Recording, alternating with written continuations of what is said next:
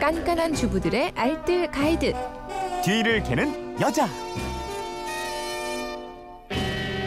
네, 일요일 뒤를 캐는 여자 일주일 총정리편으로 꾸며드리고 있죠. 아깝게 놓친 정보들 지금부터 하나씩 정리해 보시기 바랍니다.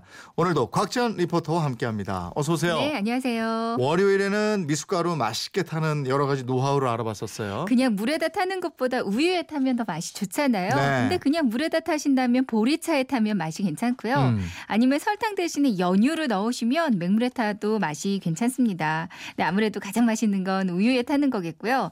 흰 설탕 을 많이 넣으면 칼로리는 상당하겠지만 맛이 진짜 좋기는 해요. 네. 근데 건강을 생각하신다면 설탕 대신에 꿀 넣는 게 좋겠고요. 네. 아니면 의외로 메이플 시럽도 콩가루와 아주 잘 어울립니다. 음. 미숫가루에 우유에 꿀에 그리고 소금을 한 꼬집 정도 넣어주면 고소하니 더 맛이 있어요. 네. 섞을 때는 이렇게 동그랗게 하는 게 아니고 W자로 젓는 게 좋다 네, 이랬죠. 맞습니다. 보통 가루 식품에는 대부분 전분이 들어가 있어서요. 뜨거운 물에 넣으면 표면이 살짝 익어 버리거든요. 거기다가 커피나 미숫가루 타실 때 대부분 스푼을 이렇게 동그랗게 O자형으로 적게 되는데요. 이렇게 O자형으로 저으면 가운데로 몰리면서 가루가 더 풀어지지 않습니다. 네. 그래서 더 확실한 방법이 말씀해 주신 대로 O자가 아니라 W자예요. 음. 지그재그로 O자 이렇게 W자형으로 저으면요. 터빈 현상으로 건더기 하나 없이 깨끗하게 타지거든요. 네. 아니면 쉐이크통 있잖아요. 음. 여기에 재료들을 넣고 마구 흔들어 주는 것도 깨끗하게 녹일 수 있는 방법이고요. 미니 믹서기나 방망 이식으로 된 블렌더로 섞는 것도 부드럽게 잘 섞입니다. 네. 좀 걸쭉하게 달게 드시고 싶으시면 꿀이나 설탕 아니면 미숫가루의 비율을 같게 해주세요. 네. 아니면 미숫가루는 세스푼 정도, 꿀을 한 스푼 정도 넣으면 너무 달지도 않고 딱 괜찮습니다. 네. 이렇게 타서 얼음 동동 띄워서 드시면 맛있게 시원하게 드실 수 있을 거예요. 네. 수요일에는 집에서 냉면 육수 만드는 방법 알아봤고. 재료가 소고기, 양지, 그리고 무, 양파, 대파, 생강, 마늘, 후추, 그리고 물, 양념으로는 국간장, 설탕, 식초가 있으면 되거든요. 네. 여기다가 양파 껍질하고 팥뿌리 넣으면 국물이 더 개운하고 시원해집니다. 음. 육수 간 맞추실 때는 국간장이 세 스- 뭐, 세 스푼이면 설탕과 식초 가네 스푼이면 되고요. 네. 이제 간 보면서 소금을 약간 추가해 주시면 돼요. 음.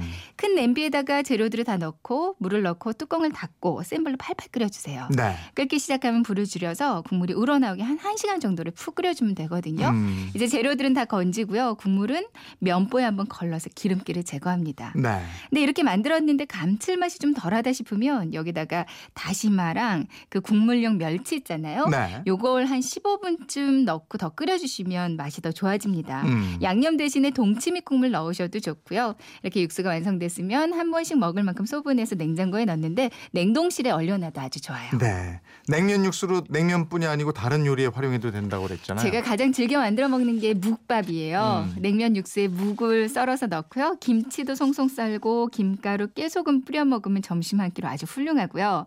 미역을 찬물에 불리고 국간장 맛술 넣고 조물조물 간해준 다음에 냉면 육수를 넣고 오이를 채 썰어서 깨소금 뿌리고요. 얼음 동동 띄우면 요거는 또 시원한 오이 미역 냉국이 됩니다. 네. 소면을 삶아서 신김치를 잘게 썰어서 넣고요. 김치 국물도 조금만 넣고 또 냉면 육수 조금 넣으면 김치말이 국수로도 아주 맛있죠. 네. 목요일에는 강아지 냄새 없애는 아주 효과적인 방법을 알아봤고요. 네, 강아지 몸에서 냄새가 난다고 해서 절대로 뭐 향수나 스프레이 방향제 같은 거 강아지에게 직접 뿌리는 건 아주 안 좋아요. 네. 강아지 샴푸, 탈취 기능이 함유된 제품 이면 냄새 잡는데 조금 더 도움이 되고요.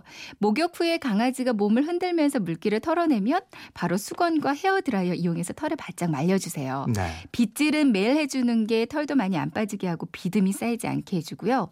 귀에서 냄새 나는 경우도 많이 있거든요. 음. 귀 청소 용액 그리고 귀 파우더 사용하시면 좋습니다. 그리고 칫솔질도 자주자주 해주는 게 좋고요.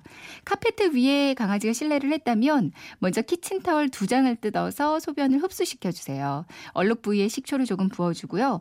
이제 식초를 흡수할 정도로 베이킹 소다를 조금 붓습니다. 네. 그럼 베이킹 소다가 소변과 식초를 이렇게 흡수해 주거든요. 음. 이대로 못 쓰는 접시 같은 걸로 하루 정도 잘 덮어두세요. 그러고 나서 이제 진공 청소기로 베이킹 소다를 빨아들이면 얼룩과 냄새가 말끔하게 사라집니다. 네. 소변 냄새 탈취제 이거 만들어서 사용해도 좋다고 그랬잖아요. 그러니까 물과 구경, 구강 청결제를 2대 1 비율로 섞어주세요. 그러니까 이걸 분무기에 담아서 이제 강아지가 실수한 곳 곳곳에 뿌리면 되고 되거든요. 아니면 EM 발효액 요것도 분무기에 넣어서 집안 곳곳에 뿌려주면 강아지 냄새 많이 자- 제거해 줍니다. 음. 유용한 미생물이기 때문에 강아지에게 뿌려도 나쁘지 않아요. 물에 많이 희석해서 강아지 몸에 조금만 뿌려줘도 몸에서 나는 냄새를 많이 잡을 수 있을 네, 거예요. 알겠습니다. 일요일 판 뒤를 캐는 여자 곽지연 리포터였습니다. 월요일에 뵙죠. 고맙습니다. 네, 고맙습니다.